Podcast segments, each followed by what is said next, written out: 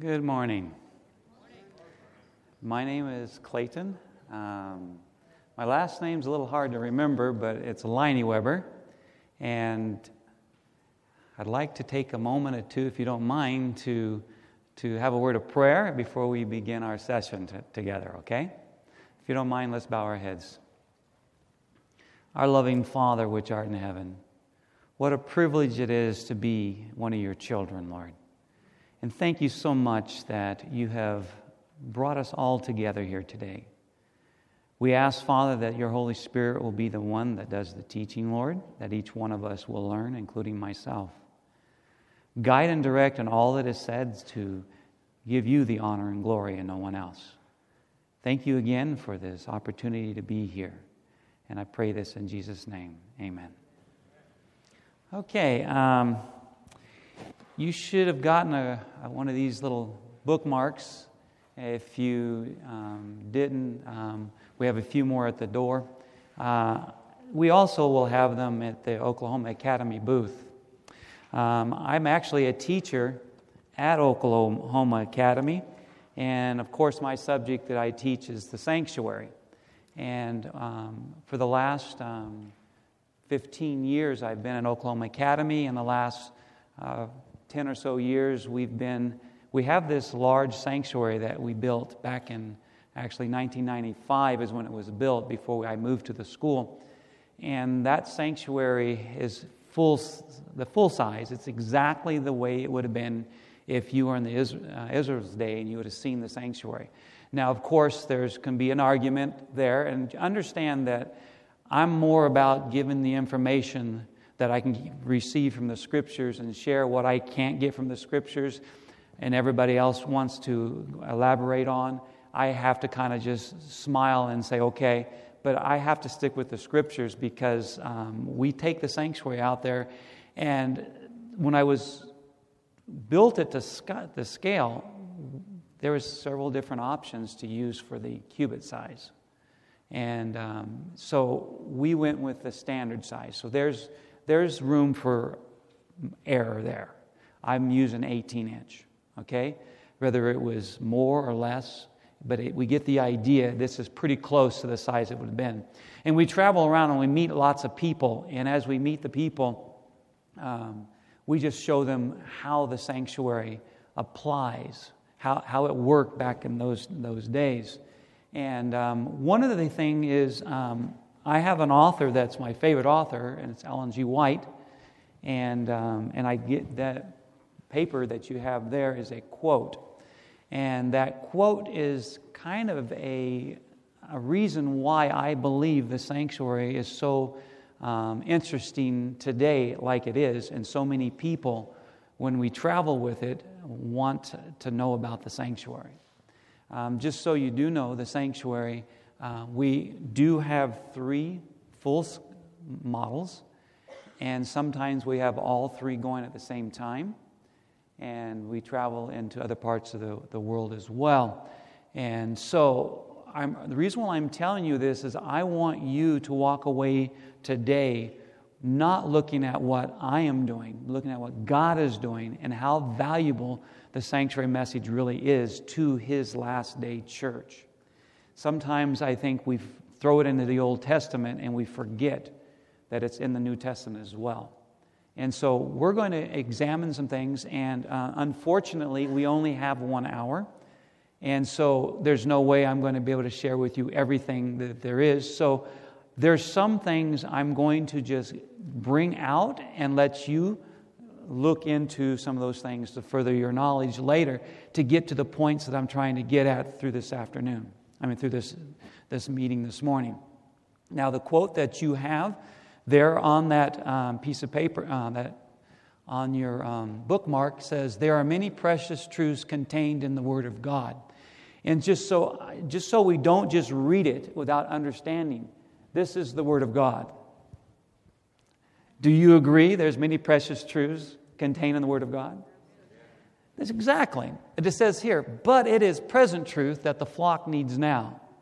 And so I'm looking at that, I'm thinking, wow, because flocks, that's, we're starting to get into imagery here. And Jesus says, I have sheep that are where?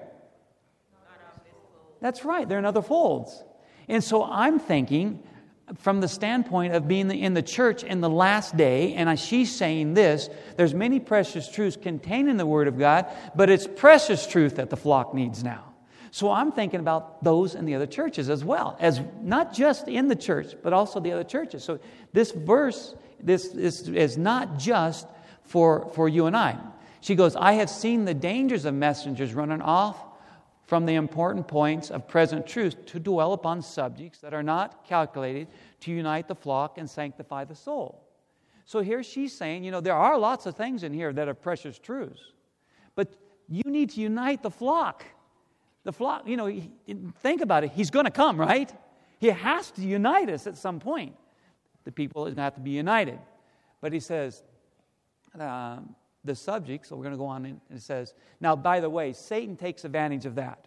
When you and I get sidetracked onto something that's not present truth and we go way off into it and spend all this time and energy into it, Satan's the one that's getting, getting the, he's the one that's benefiting from this because you've gotten off of what God has designed for us to do to unite the flock. Okay? So remember, that's really our purpose. Okay? But it goes on to say, but such subjects as the sanctuary, now, naturally, I would find one that says the sanctuary because I talk on the sanctuary, right? But it doesn't just say the sanctuary. It says the sanctuary in connection with the 2300 days. So now we're dealing with the, the prophecies as well, right? Okay? And the commandments of God, Ten Commandments, the commandments of God, and the faith of Jesus. Now, the faith of Jesus, we don't really hear a lot about the faith of Jesus. It's kind of, but it, but it does say in the Revelation, here are they that keep the commandments of God and have the faith of Jesus. So it is something that plays a role in the end. So um, the, these are the subjects right here. Um, it goes on to say, um, are perfectly calculated to explain the past Advent movement, okay? And show what our present position is, establish the faith of the doubting, and give certainty to the glorious future. These I have, how often? That's the key. She says, I've frequently seen this. Now, this was spoken to Ellen, Ellen G. White years ago. So, in other words, this is something that, she, that we ourselves should be paying attention to. Were the principal subjects on which the messengers should dwell.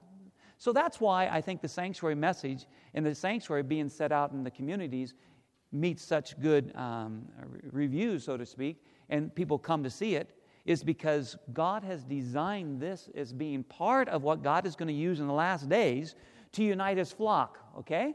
So keeping that in mind, now there's another one I want to read to you. It's on the back side of it.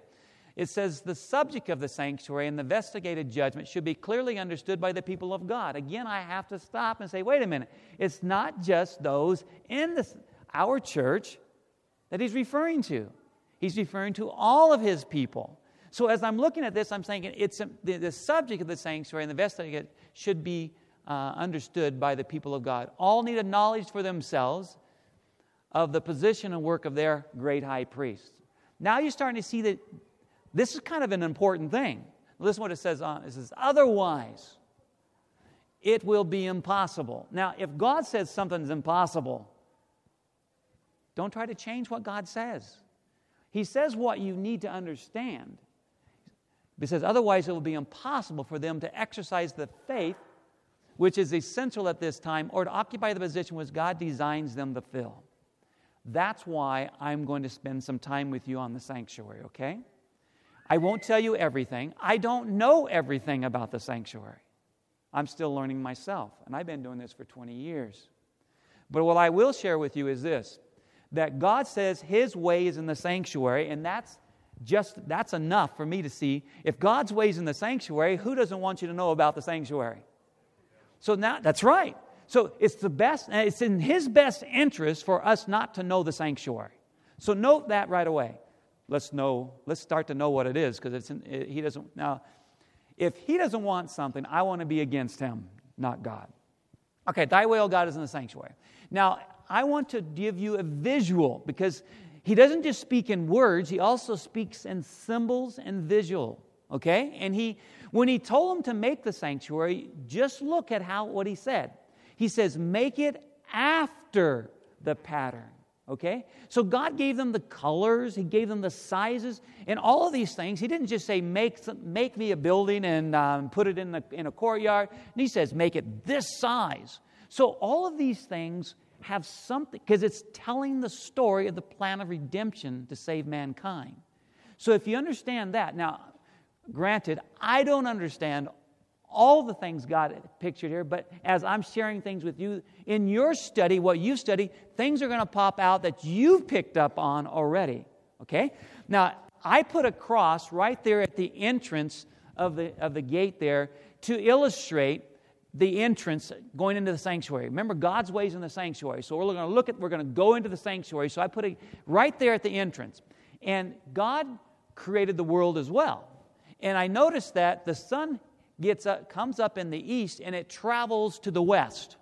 And so I'm looking at nature telling me the direction. The light is leading me eh, to west, is going west. As I'm looking at this, the sun comes up, and now as the sun comes up in the beginning, it's going to illuminate the cross upon the ground, casting a shadow. And so as I looked at that shadow, many of you have probably already seen this, but that shadow will touch every piece of furniture in the sanctuary, including the arms, will be here where you come to the candlesticks in the table of showbread and all the way into the most holy place. So you have this shadow that is on the ground. Now, I want to establish this thought in your mind as we're going to go through some verses. You'll see that that pathway is the path back to God. Okay? That's the shadow that goes in. The, shadow, if you visualize the shadow, anything, if you go off to the side of the shadow, you're going to fall down a cliff. You go to this side of the shadow, you're going to fall down the cliff. So, knowing that if you're going to go into the path, God's ways in the sanctuary, and you're going to enter into the sanctuary, you're going to have to touch every piece of furniture on your way in. You can't bypass every piece of furniture there. And the, symbolically, it's very, it, it means a lot because when we look at every piece of furniture. Why did God say put that piece of furniture first? Why is it sitting right there as you watch into, into the, the sanctuary? Well, one of the first things I, I see is there's a pile of ashes just in front of the altar of sacrifice. Just giving you an example. Ashes, okay? The ashes are the end result of what you put upon the altar of sacrifice, representing the sin. So, reality, you're putting the sin representation on the altar of sacrifice, it's burned to ashes, and it's placed there on the outside. So, the first thing you do when you walk in, you see the pile of ashes, you see the end result of your sins. It's going to be burned to ashes. But what does it say? It says in the scriptures, um, our sins shall be what? Separated us as far as the east is from the west. Now, did you get the imagery? East gate, the ashes, the sins are separated from us as far as the east is from the west, where you find God in the west. You see, the imagery is there. The, the, the, scriptures are loaded with things that you find answers into the sanctuary. Okay? So we'll move on. Now, this is John uh, in John chapter 1. It's a verse that we all know, but I'm going to show you some imagery here. Okay? It says, Let not your heart be troubled. Ye believe in God, believe also in me. Right? And it goes on to say, In my Father's house are many mansions. So I want to stop there for a moment and show you what he's just told us. Okay? And we're going to say, see some more in a moment. Do you remember when Jesus walks into the earthly sanctuary? And he's walked into the, and they're selling the sheep and the oxen, the goats there? What is, he says to them, he says unto them that sold doves, Take these things hence, make not my, what does it say? Father's house. So, what I want to do is open your mind to the fact that that's God's house we're talking about. The sanctuary that people uh, uh, got to see in the earth is nothing more than a pattern after one that God lives in. Okay? So, so it makes the connection a little bit, makes the sanctuary a little more important, doesn't it? Because it brings it down to the fact that that's where God dwells in his heavenly sanctuary. Go, going on with that verse, in my Father's house are many mansions. If it were not so, I would have told you. I go to prepare a place for you. Okay? Then he, then he goes on to say, If I go to prepare a place for you, I will come again and receive you unto myself, that where I am, there you may be also. Now listen what he says next. And whether I go, ye know, and the way ye know. So Jesus is saying, he's going to go to the Father. And he's, he's basically saying, You should know where I'm going. You, but look what Thomas says Lord, we know not whither thou goest, and how can we know the way? That's when Jesus basically says what it says in Psalm 77 13. But now he's saying it here in um, verse 6 of chapter 14. He says, I am the way, the truth, and the life. No man goes to the Father but by me. So now let's examine this. He basically pointed the disciples back to the sanctuary. God's ways in the sanctuary, we need to know. He points back to the sanctuary. He says, I am the way, and the only way into the sanctuary is the gate. And so he brings you in. Now, Proverbs 3 5 and 6 says, Trust in the Lord with all thine heart, and lean not unto thine own understanding. In all thy ways acknowledge him, he shall direct thy paths. So, reality is the Bible is describing your path, your walk back to God. And the sanctuary is the path that is referring to. So, when you start reading these terms, the path, thy way, go back to the sanctuary, plug it in, see what he's trying to tell us in the sanctuary. Then he says, um, so we find the gate is the only way in. Okay, now go, the rest of the verse says, and the truth, right? Well, that brings me to the next door. The next door goes into the most holy place. In the most holy place is where you find bread. Bread is a representation of the Word of God. The Word of God is truth, right? He says, I am the way, I'm the way in, I am the truth. And he says also, I am life. Matthew um, 4 4, for those who wanted to know is the verse I, I just quoted. Okay? But I am life. That's the veil. On the other side of the veil is where you find God. And if you go in God's presence, you'll, you'll die unless you've had the process of going through every other piece of furniture, separating you from sin, preparing you to meet God on the other side. So I am the way, the truth, and the life is, um, is another verse saying the same thing as Psalm 77 13. Okay. No man cometh to the Father but by me. I want, uh, I, I put that in to remind me to tell you this. Absolutely nothing you can do will ever put you in the kingdom. Even though we're looking at the sanctuary that looks like a bunch of works and, and things to do, understand something. Look at who's doing what. The priest, when they're doing it, represents Christ. And the priest did all the work. So, this whole idea about having to do anything, you know, the sinner came and he did something. He gave his sin. It's like he cut it out and says, Here it is, take it. Okay, so, so just understand it's because of Jesus, okay? All right. Now, look at here. Now, this one here is a common one. I want to put it to the sanctuary as well. It says here uh, in Matthew 7 13, Enter ye in at the straight gate. Okay, I have the picture of the gate there. For wide is the gate, and broad is the way that leadeth to destruction, and many there be that go in thereat. So there's, there's a gate that's broad that a lot of people go at. Okay? Now, going on, it says, Because straight is the gate, and narrow is the way which leadeth to life, and few there be that find it. That straight and narrow path means that I visit that piece of furniture in my walk with God. I visit the next piece of furniture I don't go around them. I stay on the path. I don't jump over these two and run into the holy place and, to, and, and work there in the holy place. I have to have this experience. Otherwise, I'm on the broad road. Now, let me explain. Look at the next verse. This one's found in Proverbs 16 25. There is a way that seemeth right unto a man. Okay? But the ends thereof are the ways of death. Now, how would we Imagine this. You're walking on a, down a road, and you know when you get to the end you're going to die. Or you can take this road and you will live. And you knew, you know exactly which one to take. Are you going to take the road where you're going to die? Absolutely not. So, why are so many people on the broad road? Because it seemeth right. So, what I'm saying is, we're dealing with people who are on the walk back to God. We're not dealing with those that are on the path that are not on the path at all. The statement that we have in Matthew 7:13 is there is there's a straight and narrow path that leads to God and which leads to eternal life, but there's a broad road that leads to death. And that's the sanctuary. The sanctuary teaches us how we can know if we're on the broad road or on the narrow road. Here's another verse that you can, you can tie into the sanctuary. It's in the Old Testament. Psalms 100, verse 4 Enter into his gates with thanksgiving. There's the gate. And into his courts with praise. Okay? And so the question is why would I enter into his gates with thanksgiving and his courts with praise? Because I'm the sinner, and there's no way I can have eternal life without the Savior.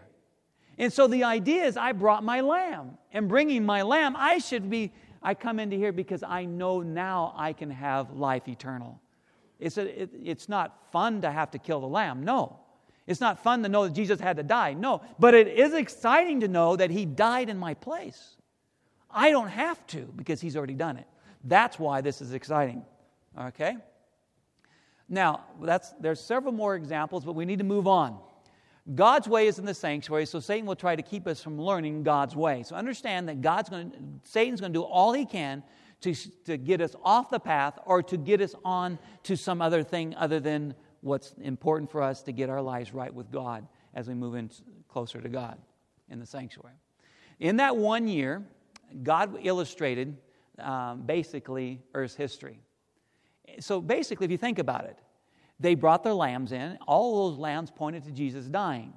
And at the end of that was the Day of Atonement, which was a day in which everybody's sins are going to be cleansed. Then they're going to take the scapegoat and lead it out. That represents sin being gone, Satan being just, um, tied to the bottomless pit. So then the next day they'd bring their lambs in again.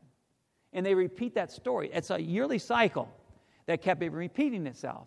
But when you got to the yearly service, the Day of Atonement, when you got to that particular one, that one there was talk is, is the one that we're at. That's where we are right now in Earth's history. So right now we're at the point that they talked about in the yearly service, okay, which is the judgment. What has to happen after that is going to be this Jesus coming, the scapegoat being dealt with, which is Satan being um, tied to the bottomless pit for the thousand years, you, that sort of thing. And then he goes to heaven, then he comes and destroys sin completely. Okay, so all so we're at this point right now in this story right here. Okay? Now in Amos 3 7, it says this. Now we're going to go into some other prophecies here. It says, Surely the Lord God will do nothing, but he revealeth his secrets unto the servants, the prophets.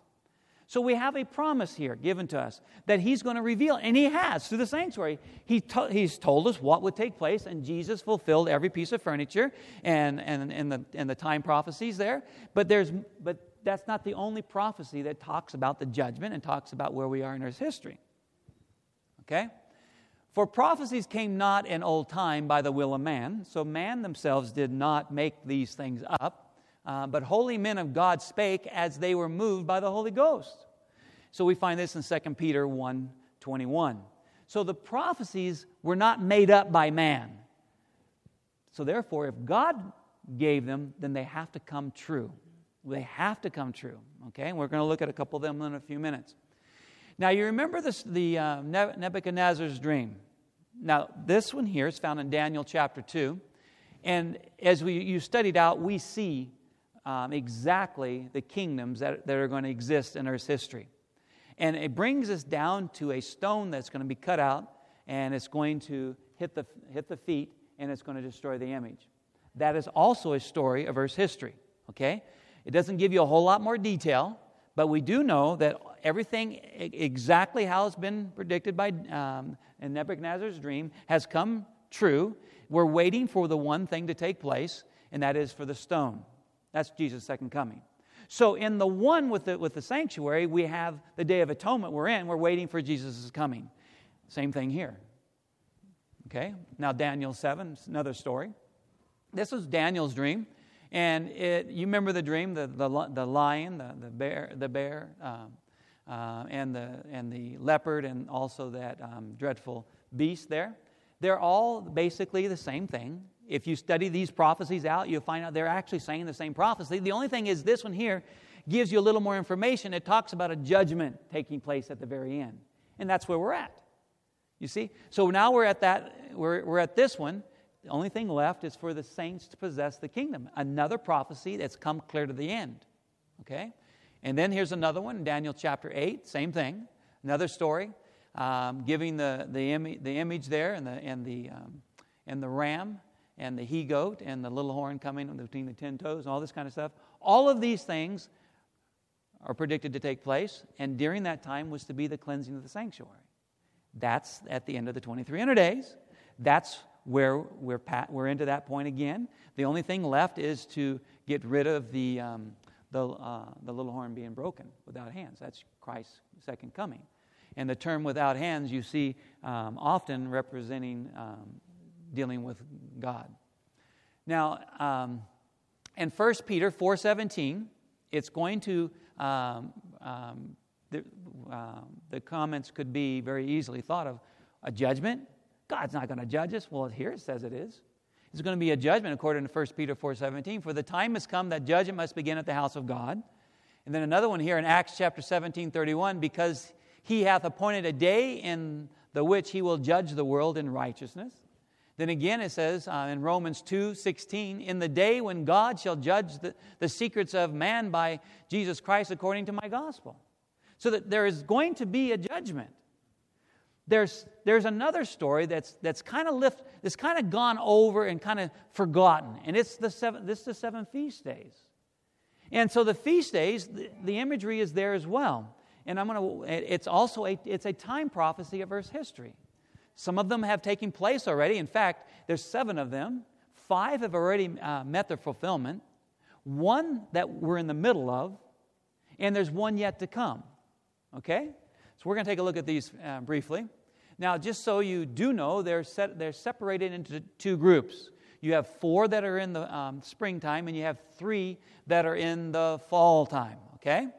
Now, the Passover is the first one.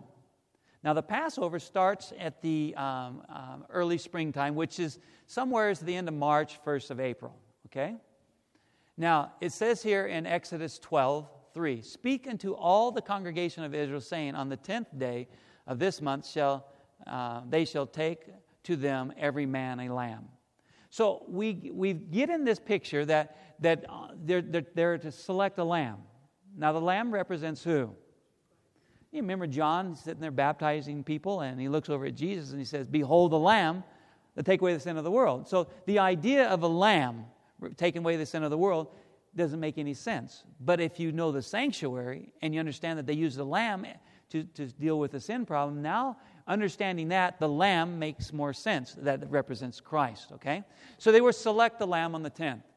And um, it's going to be without blemish. Now remember, they raised the sheep and the, and the, the lambs, okay? Um, they, they raised them to um, use um, in their economy. And so they were to take the best one they had. It couldn't be one that was about ready to die. And so you can imagine this was a, this really did go into their pocketbook, so to speak, to, to do this, uh, selecting that lamb. And so they were to select it without blemish because any spots on the lamb or any defaults of the lamb would represent the sin. We're dealing with symbols now. And Jesus had no sin. So therefore, they had to choose a lamb that would represent the one who would come and save us from, from our sins. Okay? Okay, so you shall keep it up until the 14th day of the same month. So basically, what we have is that the whole congregation kills their lamb on the same day, at the same time. Okay, looking at a, at a um, calendar, now, I'm going to place the date, um, the 10th day, on the Monday because as we look further on, you're going to see that it gives us the time of the week that Jesus died. And we're, we're comparing this to Jesus' day. Because why would we do the Passover? For what purpose? Just go. God isn't a God that just says, hey, go kill a bunch of lambs. God didn't, it, it didn't please him that lambs were dying, but it was something to tell the story so God's people would not lose track. And so here we have on the 10th, you have the lamb selected. Okay? Then it was held up and kept separate, but it was slain on the 14th, which would have been Friday. Okay? During Jesus' time. All right. Now, this is when, let's look at Jesus' day and let's see the comparisons here. This is found in John 11 46, 47, I'm sorry. Then gathered the chief priests and the Pharisees a council and said, What do we? For this man doeth many miracles. Now he's talking about Jesus. Jesus was doing miracles. He had raised Lazarus from the dead. And people, and he walked into the, the, the city, and people were, people were, people um, threw their coats down and singing Hosanna. And Jesus was getting the fame of the people. He was healing people. When you go to the cities, some cities had nobody sick left in it. When he, and now these guys, because of the fame of Jesus, they're worried. They gathered together, and he goes on to say, If we let him thus alone, all men will believe on him, and the Romans shall come and take away both our place and the nation. Now, we're looking back from it from the standpoint of seeing what has taken place in history. So we have a little bit of an advantage over those that were alive when Jesus came. They, they did not accept Jesus as the one coming as being the Lamb. And they were afraid that they were going to lose their status. And they were more concerned about their status than they were Jesus coming. Okay? So this, this is the problem that we have here. They're afraid that they're going to take, take their place away. Okay? Then going on, it says, and one of them named Caiaphas. Now, Caiaphas is going to be the, he is the high priest. Okay? Now, the high priest, now in the sanctuary service, the high priest was the highest position you can have before you come to the point of being God yourself. In other words, he was the highest representative of God here upon this earth. He's the high priest. And what I find interesting is that Caiaphas, being the high priest that year, said unto them, You know nothing at all. So here's the high priest saying, saying to them, You don't know anything at all, because, he says, Nor consider that it is expedient for us that one man should die for the people, and that the whole nation perish not.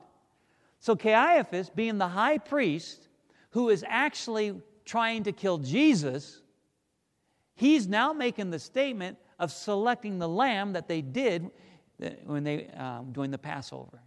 Caiaphas, in my mind, if I can put it this way, was being Satan's number one man upon this earth. And if I were Satan, and I knew the prophecies of these uh, of, the, of, this Passover happening um, year after year, and I understood all of that, it, one thing I would not do is let select the lamb. Because all I got to do is stop one thing from happening, and God's not true. Caiaphas selects the lamb. And he goes on to say, uh, he actually, it's a true statement. He actually prophesied and that one man should die for the people, and that would be Jesus dying for us. So all, our, all of us will not die. Then it goes on to say in John um, 11 53, then from that day um, forth, they took counsel together for to put him to death. So they, uh, from that day forth, um, they decided they were going to kill him, and so Jesus walked no more openly among the Jews. Okay, we just read through the account of Jesus' day dealing with the selection of lamb. Now let's kind of compare them together. The lamb was to be selected, and Jesus was selected some days prior to, the, to being killed. Okay? And it was separated from the flock, and Jesus walked no more openly among the Jews. You starting to see what's happening? This was given for us to be able to determine and know for sure who the Redeemer really was. Okay? Moving on. And ye shall keep it up until the 14th day of the same month, which, which is when they're going to kill it. And, um, and the 14th day is the day in which Jesus was killed because of this verse here describes the timing. It says that they um, led Jesus um, from uh, Caiaphas unto the hall of judgment, and it was early, and they themselves went not into the judgment hall, lest they should be defiled, but that they might eat the Passover. The Passover was going to take place that evening, and if they walked in there, they would, they would not be clean and they could not partake of the Passover. So we do find that the timing is coming out just right. They would sling the lamb together on the 14th, and the Passover lamb was to be eaten on the 14th. Okay? So we see how these things are coming together. Neither a bone shall be broken thereof. This on Exodus um, 12 46. And in John 19 31, it goes right down to the details. It says, And the Jews, therefore, because it was the preparation, that'd be, that'd be the Friday, that the body should not remain upon the cross on the Sabbath day, for that Sabbath was a high Sabbath. We'll talk about that in a minute. Besought Pilate that their legs might be broken and that they might be taken away. Okay, then they came to the soldiers and brake the legs of the first and the others which was crucified with him. Now remember, not a leg was to be broken, right? And here they're trying to break the legs. The devil is trying to do something right now to make the prophecies not come true. But when they come to Jesus, they saw he was already dead and they break not his legs. See, it was foretold by looking at the, the stories that are given us in the sanctuary and, and the services done in the sanctuary. It was to tell us time periods, it was to tell us about what Christ was going to do. It was designed for us to understand, not to misunderstand it. There, there a lot of it's imagery, yes. A lot of it is um, um, symbols, yes. But they're there for us to understand. We know that the scriptures said there was not to be a, a leg broken, and there was not a leg broken uh, on Jesus as well. Jesus has fulfilled the Passover. Now, the next one eh, I find very interesting starts the very next day after the Passover. In fact, sometimes they connect this day with that feast, but it's actually it's a separate feast. It's the next day afterwards, okay? And this one's called the Feast of Unleavened Bread, okay? In Numbers 28 17, it uh, talks about it being the 15th day of this month, the feast. Seven days shall unleavened bread be eaten. So you have the feast that starts right afterwards. Now, we, the preparation day was the Passover. That's when Jesus died, right? So the day afterward would have been what? a Sabbath. Okay, now look what takes place here. All right. So we have the 15th being on Sabbath. There was to be unleavened bread, and it was to be eaten for 21, uh, up to the 21st, so seven days. Now, seven is a term for completeness. So once Jesus died, we are supposed to have a life without the malice and wickedness of the leaven. Do you realize what leaven does? You put a little bit of leaven in your bread, and over a course of time, it rises and it, it makes it expand. And that's the same thing it is with sin. And so basically, God said, because of Jesus' death upon the cross, we're to stay away from the sin. In fact, they were not to even have leaven in their cupboards. It was totally all wiped out of their homes. And so basically, it's telling you and I, it's, some, it's what they did, but it's telling us what we're supposed to do. We're supposed to now live a life. We have someone who's died already for us, so if we make a mistake, we can deal with a mistake and get right with him right, right away. We don't have to wait. So therefore, that's the condition he needs his, wants his people in, and he's talked about this here. But it was supposed to be um, eaten for the, the rest of the, the time. But it says here that in verse 18 of chapter 28 of Numbers, it says, In the first day shall be a holy convocation. Okay? Ye shall do no manner of several work therein. This is another, this is what we call a ceremonial Sabbath. Okay?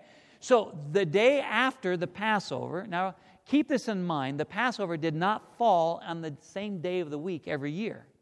Just like your birthday that you had, there are some days uh, uh, that you have your you celebrate your birthday on the day of the week that you were born. But then the rest of the years, you're, you're not. Well, that's the same thing with the Passover. The Passover, this is the year that the Passover fell upon the Friday being the preparation day, and then the next day being the Sabbath. So a ceremonial Sabbath and the weekly Sabbath have now come together. That's why they call it a high Sabbath. Okay? So it's where a ceremonial Sabbath and a weekly Sabbath came together. And it's interesting, the first day of the week was the ceremonial Sabbath. The first, um, the, the day that Jesus was in the tomb was after he redeemed man on the cross. You notice this? It says, um, our motive statement here it says, when God finished creation, he rested on the seventh day of the week, right? Also known as, as uh, on the calendar, Saturday. Um, after Jesus finished the work for the redemption, he rested in the tomb on the seventh day, also known as the Sabbath. So this is this is this is things that we can see that Jesus, even in his death, he rested on the Sabbath. It was still important to him then at that point. He could have started um, the feast of um, um, waving the, the first fruits at that point. That's right. He could have done that, but he didn't. He had a, the day in which he was going to be a ceremonial Sabbath, which the day he was going to rest. And so, anyways, the Sabbath was even kept in Jesus. Okay, and this is just Leviticus 23, 6 and 7 um, is the ceremonial Sabbath, the Passover. And then we have John 19, 31 is the verse showing that it was the high Sabbath. In case you want to write those down. Jesus has now filled the unleavened bread. The next one is the next day. That's the day that would be the, the wave offering, okay? That day falls on the 16th. So this is on the Sunday, okay? Now let's look what takes place there. Now, Moses was instructed to speak into the children of Israel. Is found in Leviticus 23 10. And it says, Speak unto the children of Israel and saying to them, When ye be come unto the land which I will give unto thee, when, the, when you come into Canaan, and shall reap the harvest thereof, then ye shall bring a sheaf of the firstfruits of your harvest unto the priest. So, what you would do is you would come out of your, your, your home, you're getting ready to go for that Passover week. Before you leave, you go out of your fields and you look for the, the, the, the, grain that was about ready to be eaten. You could have, just at the point where the early harvest was taking place, you would take, you wouldn't eat any of it yet. You would take a portion of it and bring it with you as you came and you traveled to, um, to Jerusalem. And you gave it there to Jerusalem, uh, gave it to the priest. Then on the day after the Sabbath, they would take that grain and move in into the holy place, stand there with the grain and wave it there in front of the veil, thanking God for their harvest they're getting ready to have. Okay, now look what happens now. Jesus is being raised that day. Okay, Jesus is raised that day. This is John chapter 20, verse 15. Uh, and Mary is there looking for Jesus and Jesus is, is already risen, but he's there in the garden. And Jesus said unto her, Woman, why weepest thou? Whom seekest thou? She, supposing him to be the gardener, um, said unto him, Sir, if thou have bore him hence, tell me where thou hast laid him, and I will take him away. So, Jesus, so she's wanting to, to find Jesus. She's not aware that he's really risen, right? That's when Jesus speaks. And now Mary hearing his voice, recognize who she is. So Mary turns herself and said unto him, Rabboni, which is to me, say, Master. So she's excited. She thought he was dead. So she's excited. So you can imagine what you're going to do when you meet somebody you, you thought was dead or you haven't seen a long time. You're going to want to go, go to them. This is when Jesus says to her, Touch me not. Because he goes on, For I have not yet ascended unto my Father. So at this point of the day, Jesus is saying, Don't touch me. I have not yet gone to the Father. Okay? But look at later in the day. Later that day, um, the disciples were in the upper room, and Jesus comes in the upper room. And in the upper room, when he walks in, this is Luke chapter 24, 36, it says, And as they thus spake, Jesus himself stood at the midst of them and said unto them, Peace be unto you. Now, this made them scared because uh, they, were, they were afraid and they supposed they had seen a spirit. Okay? Then you find um, and Jesus says, Behold my hands and my feet, that it is I. Handle me. See, when Mary was there, he was saying, Don't touch me. But now, later in the day, he's with the disciples. Now he's saying, Handle me. You see, because something took place from the time that Mary was there and he came to the disciples, that was the wave offering. The wave offering was taking place on this earth. They were waving the sheaf there in front of the holy holy place, most holy place, and Jesus himself goes to heaven to stand before the Father in the most holy place. So you see how this is, in fact, it says in 1 Corinthians 15 20, he says, But now is Christ risen from the dead and become the first fruits. See, the first fruits of them that, are, that sleep. So Jesus was, went there fulfilling the wave offering there. Okay. Now, so now we've gone to three of them. That was, that was kind of a weekend a long weekend right there, right? But it goes. But now they're they're going to go back to their homes and they're going to um, harvest. Okay, so we're going to do the feast of weeks. This is Leviticus 23, verse 15. And ye shall count unto you from the morrow after the Sabbath, from the day that ye brought your sheaves to, uh, of the wave offering, seven Sabbaths shall be complete. So basically, now he's saying you, are going to have seven, seven complete weeks after, after that Sunday. Okay, so that's going to take you down to the time in which the disciples met together in the upper room, which completes that particular cycle of what the, the, the Feast of um, um, Pentecost was all about. That's when the disciples um, became of one accord. And that's when um, the Holy Spirit was poured out on the disciples. That was on the day of, uh, day of Pentecost. Now, the day of Pentecost um, would fall um, 50 days afterwards. And they were, when they came back, they were to bring with them a lot more grain with them, a bigger thank offering. And that's the 3,000 that were baptized in one day, the symbol that we find there. And that's, now, just so you do know, that as we're looking at these feast days that have made this fulfillment in time, understand something. The sanctuary has also made its fulfillment, correct? But do we not understand the value of, of Jesus dying upon the cross and we, take, and we symbolically allow that to take place in our lives? Same thing with the feast days. They met the fulfillment when they did, but they still have that spiritual aspect that is to help correct our lives, just like the sanctuary is there to help correct our lives. And so, but we don't run out there and grab the, the lamb and bring the lamb in and confess our sin over it and kill it like they did of old. Understand what I'm saying. These are designed to teach us how to know God and how to be right with God. And all of these services that, that has been done so far pointed to Jesus, and there's some spiritual applications that needs to take place in our lives. And there will be another time, because this is what we consider the early rain, but there's going to be a latter rain. And just so you do know, you, when you looked at the disciples, did you see the little uh, fire on top of their heads and cloven tongues there? I put that picture in there for a reason because when the sanctuary was finished upon this earth, when they had the prayer of dedication, fire comes down upon the altar of sacrifice and God's glory fills the temple. See, that was the earthly sanctuary. And the earthly sanctuary was nothing more than a way to show us what was going to happen to Christ and what's going to happen in this sanctuary as well. And so when the disciples received the outpouring of the Holy Spirit, it was nothing more than, the, than what took place when they finished building the earthly sanctuary. Remember, they were the complainers and arguing who's to be number one with Jesus, just right up to the time of his death. But once they go to the upper room, they put aside all that. Now they're ready, is when the fire comes down and God's glory fills their temple. So understand that, it, that there has to be another time to take place like that in our lives. There's going to be a time that we put aside our differences. We're not going to be so, we're going to actually love one another. We're not going to actually worry about how somebody's dressed. We're going to not worry about what they're saying. We're going to be worried about them, whether they're in the kingdom. And when that happens, something's going to happen. We're going to be one accord again. And we're putting aside our differences. And that same idea is going to happen again.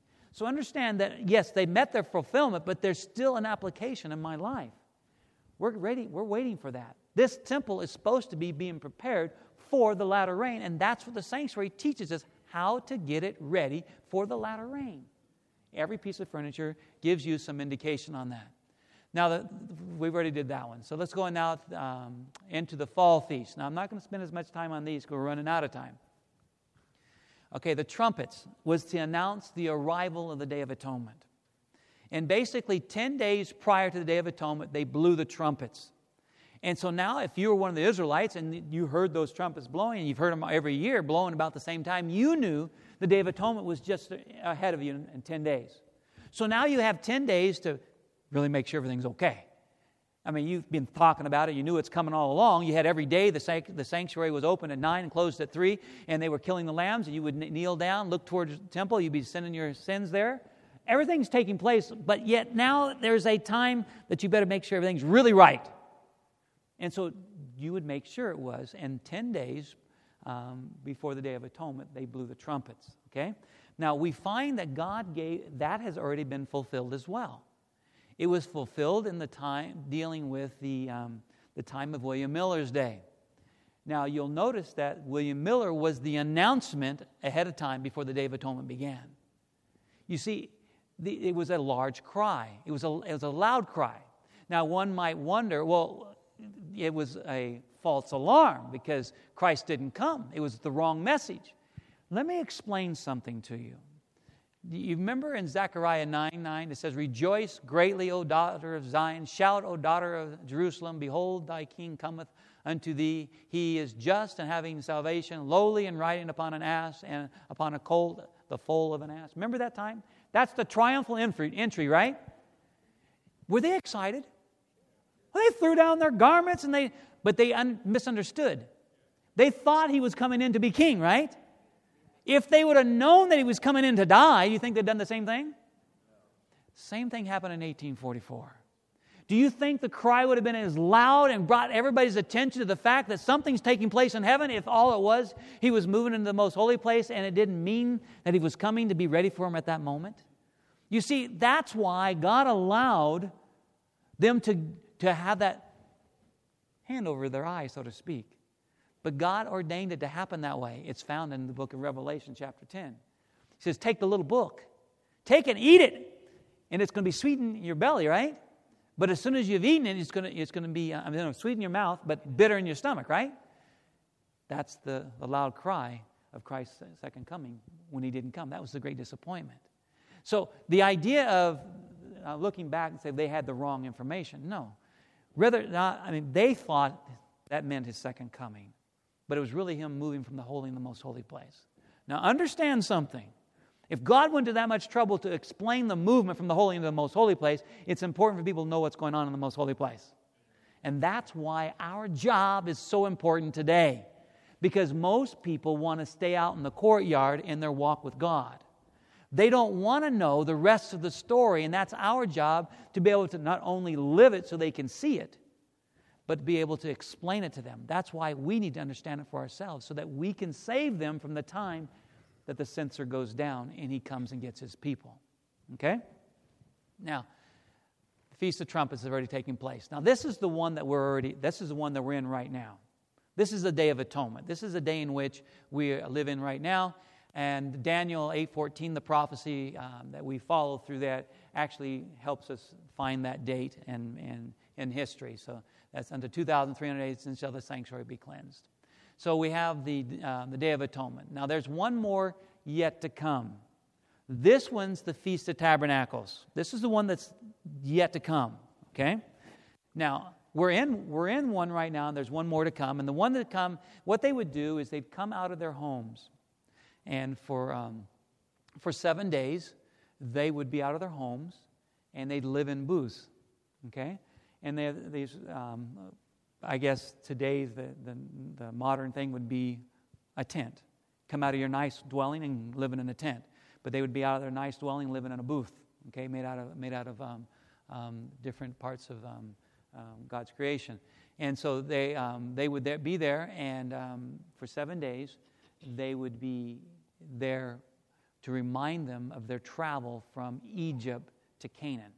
That 40 years of wandering in the wilderness is a reminder of that particular time. So now that's the one that's yet to come. And what I find interesting is they were on their way to Canaan, and we are on our way to Canaan. So there's one yet to come. Our travel is from Egypt to Canaan. Now, um, I'm going to tread softly on what I'm saying at this moment. Understand, do not say that Mr. Leinneweber told you when Christ is coming. I do not know when he's coming. But I will tell you this that feast, there's a ceremonial Sabbath, was the first Sabbath, was a ceremonial Sabbath. And they stood in their tents for seven days. Then the day after the feast ended, they had another ceremonial Sabbath. As I've looked at all the other prophecies, the ceremonial Sabbath pointed to the time that it becomes the real Sabbath. And so there's going to come a time in our lives that you, you and I are going to reach the time where the censer is placed down. Once the censer's down, there's absolutely nothing more you can do. Right now, with the censer's in hand, yes, you can do you can transfer your sins in. The warning has been given, the trumpets have been blowing since 1844. But now the censer goes down. It's not like, sorry, it's too late. You've had your chance. It's not, I mean, you will not make a choice difference.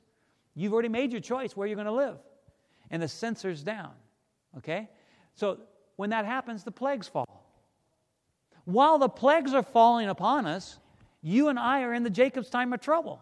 You see what's happening? We're alive when all this is going on. There's no secret rapture at all. And you're alive, all this is going on, and you're thinking to yourself, well, we know it's done. Satan is hounding you. He can't really do anything to you, but he can get in your mind if he, to make you think that you weren't forgiven. That's the Jacob's time of trouble. You got to hold on to the by faith with what you believe that you did before the censer went down. And as you're holding on by faith, you're saying to yourself, I know he's coming. The feast day is going to be the Feast of Tabernacles. Maybe it's going to be this Sabbath. And you don't want to let go of it. As the Sabbath moves on. And remember, you're hearing Mr. Lonnie's rendition here. Okay? And then it disappears. You say to yourself, maybe it's the next Sabbath. So Sabbath becomes more important to us, I think, during that time because we're told by the pen of inspiration that we're going to travel how many days? Isn't that interesting? And then when we get there, there will be that big feast. And it must be a Sabbath as well, if the day after the travel was the feast. Now, scratch all that out as being fact. Just understood that I threw in my thoughts, okay, on that, okay? I try not to do a lot of that. But, anyways, the Feast of Tabernacles represents Jesus leaving heaven and coming to this earth to gather his people and take them home. Okay. So basically, this, the same story has been told. Now, um, the, you and I, in our lives, all of these stories are all telling the same thing. We're down at the end waiting for the one thing to take place. We're in one and we're waiting for the last one to take place. Looking at the, um, the pathway back in, and I'm going to go through very quickly because I'm running out of the time. But this piece of furniture represents destruction of sin. Okay? starting over in the new birth is this piece of furniture here, okay, in your walk. Um, the door of truth takes you into the where you have your study life, the Word of God, has your witness life, okay, and then has your prayer life, and then this is dealing with judgment, okay, the Day of Atonement, and this, of course, is God's law being put back into your heart. That's what's actually happening today during the Day of Atonement, that's what he's actually trying to do. He's trying to rewrite your law in your heart. It isn't that all of, all of a sudden God's going to do something in your life and all of a sudden um, you, you've, you've become to the point where you're, you got his character. No, it's something that he's given you now, little by little, and it becomes your naturally to do. Like you breathe, comes natural. When he writes the law there, it becomes who you are. And that's what God is trying to do right now. And over the course of time, um, when he puts the censer down, then you're going to settle into how you've wanted to live, and you won't be tempted by Satan any longer. So this is this is the walk that we're doing. Okay. Now Satan's got to destroy the walk. Okay. So uh, the second coming is what's left to come. That's what that's with for. Okay. Okay. So I'm going to jump into the dark ages and show you something here that you might find very interesting. Because during the dark ages, now it was in Daniel chapter 8, 13, it was described that, um, that the sanctuary is going to be trodden underfoot. And so is the, ho- the saints, the host. And um, that there's no sanctuary during the time of the dark ages. And the heavenly sanctuary, Satan can't touch. So, reality, what he does is he takes the, the, the, what the sanctuary represents, how it represents his, us and uh, how to change our life, what, what the symbols of the sanctuary represents. He was changing the beliefs of these symbols and stamping them out during the Dark Ages. So I'm going to show you some, some things that took place um, during the Dark Ages, okay? The altar of sacrifice um, was the symbol of Jesus' one time death to pay it all for righteousness, uh, the righteousness by faith. Whereas during the Dark Ages, what was being taught during this time period now remember, Satan's trying to stamp down the sanctuary. He's got to get the sanctuary out of everybody's mind because God's ways in the sanctuary. He's got to make you think that you have to buy your forgiveness, okay? Or you have to beat yourself up to have forgiveness, okay? That's exactly what was being taught. Now remember, the Dark Ages is 1260 years. So if you were a believer in um, righteous by faith and you died off, and then years and years have gone by, chances are the belief would be gone too except for that little group that was hidden off into the wilderness, right? They kept, that fled to the wilderness. The Bible talks about them. We know them as the Waldensians, right? So we do know God kept it, but yet in the, the large sense, it was being taken care of. And so that's what you would have believed during the Dark Ages. So I want to put yourself in the Dark Ages as one inside, not as the Waldensians, but somebody else inside the church system. Okay? The sacrifice of Jesus was one time, and of course, they, they brought in this Eucharist, which was to be miraculously made into the body of Christ. And Jesus basically died over and over again in this particular belief. And, um, but he doesn't do it. He only died one time, and his death was, was sufficient. Okay? Then you have um, a common belief that I, I believe it was actually practiced before they went into the Dark Ages, but yeah, more so in the Dark Ages that they, they, um, they started the, um, the pouring and the, and the sprinkling of, of, of the children um, instead of the um, full immersion that the Bible speaks of, of baptism. So, in a sense, now we've lost two symbols of the sanctuary, and, and you would not be practicing these, these symbols in the sanctuary. And then, of course, the Bible was taken away. You could not have a Bible. Eh, if you had a Bible, it was taken away from you, it was burned. You could be beaten or even killed because of, of even trying to share the Bible to anybody. And they took the Bible and they basically were saying that we're the ones to explain the Bible to you into your language. You can't have one. So, in a sense, that piece of furniture was stamped out also in the Dark Ages, the, the Word of God. Then, of course, the witnessing, and, and the prime example of the witnessing is those who were put in prison because they were trying to say something against what was being taught. Um, and so you would be put in prison. So the witnessing was totally taken out uh, uh, as well. And then, of course, the altar of incense is our prayers to the Father. And then we find that the um, confessional booth was the, um, uh, the substitute for the prayer. So that piece of furniture was taken out. Then, of course, the, the Ark of the Covenant was taken out with a belief of purgatory. There's no judgment. Don't worry about it. Just you keep paying your money, and brother so and so, or your uncle, or your aunt, or somebody, they're almost there. You keep praying. We'll get them sent over, that kind of thing. Okay? And then we have the law of God. The law of God was to be um, stamped out in the Dark Ages, and it was as well. The second commandment was um, changed, um, was deleted, I'm sorry. The fourth commandment was changed, and the tenth commandment was divided into two, so you could still have ten commandments, okay?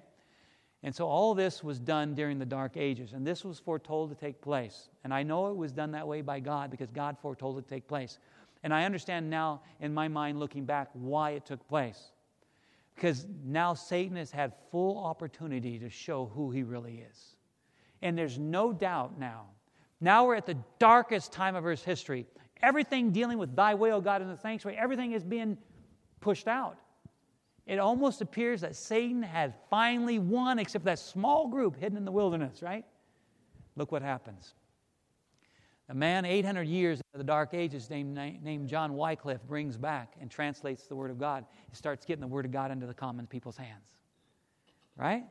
Then, he, then 100 years later, you have a man named Martin Luther who realized, I mean, after he was beating himself up and doing all his pilgrimages on his knees, he recognized, wait a minute, I don't have to do all of that.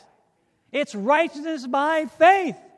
And he brings back that. And so here I am looking at the Lutheran movement. I'm thinking, wow, if I was alive in that time and I was embracing the truths that were being brought out, I would have been a Lutheran. God used the Lutheran to bring back a belief that we hold dear today, and it represents the altar of sacrifice moving on, we find the Presbyterian movement. They're dealing with the prayers. We pray directly to God. So, what I'm, what I'm trying to tell you is God raised up churches all through time, and now the Presbyterian, they bring back a movement. We owe our debt of gratitude to the ones who gave their lives to bring back this truth. Because if they were teaching this during the Dark Ages, they were buried alive, burned, and all this kind of stuff, because, and standing for the truth that they were bringing back then we have the, the Baptist movement. So as I'm embracing all the truths, I'm going to now be a Baptist at this point in time of Earth's history. But as time goes on, we find that John Wesley brings back the candlesticks, which I find is very interesting because he brings it back during the time uh, the, that we find the Dark Ages is ending. The light comes back, the witnessing. And so here I am. If I'm embracing all the truths, I would have been a Methodist during this time. And then, of course, we have the William Miller's Day, um, the cleansing of the sanctuary. And so I would then join the movement of the, of, the, of the Millerites at that moment. But you know what? There's still one more article to be brought back.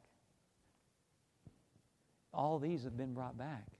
And we owe, we owe a grat- thanks and gratitude to everyone who has brought these pieces of furniture back, but there's one more left to be brought back. That is the law of God. See, that's the thing that was inside the ark. What we forget is God gave the law to them at the beginning and gave it to them, right?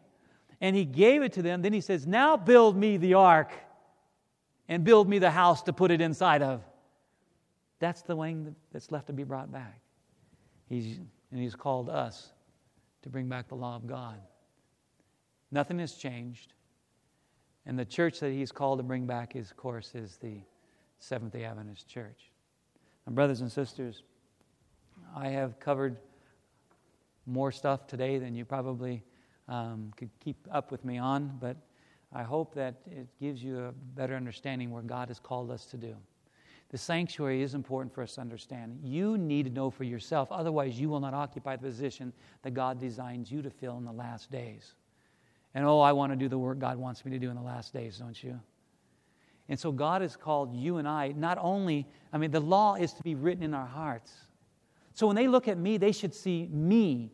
I'm sorry, they should see Christ, not me. And everything that I do, they should see Christ. And so, therefore, understand something else that there are many precious truths contained in the Word of God. The message is being brought back is God's law being written in the heart. And the sanctuary teaches that we're in the last moments of Earth's history. Every prophecy teaches we're in the last moments of Earth's history. The seven candlesticks, the church of Laodicea, it's the last church. Everything is at the end. And brothers and sisters, we're alive to be a, we're, we're alive and we're allowed to be a part of this time of Earth's history. Well, let's um, have a word of prayer. Our loving Father in heaven, I want to thank you so much for the blessing that you were to us and the time that you spent with us here. I pray, Father, that the words that were given will be used in the hearts of everyone that was here. The Holy Spirit will be able to guide and direct them as they put them to study and put them to practice in their lives. And I pray, Father, that there was nothing done here today that will that would glorify the devil in any way, shape, or form. Bless each one here, give them a closer walk with you, and make sure when you come that this is a group that's standing and you say, Here is my people who I am well pleased. And I pray this in Jesus' name. This media was produced by Audioverse for ASI, Adventist Layman's Services and Industries. If you would like to learn more about ASI, please visit www.asiministries.org. Or if you would like to listen to more free online sermons, please visit www.audioverse.org.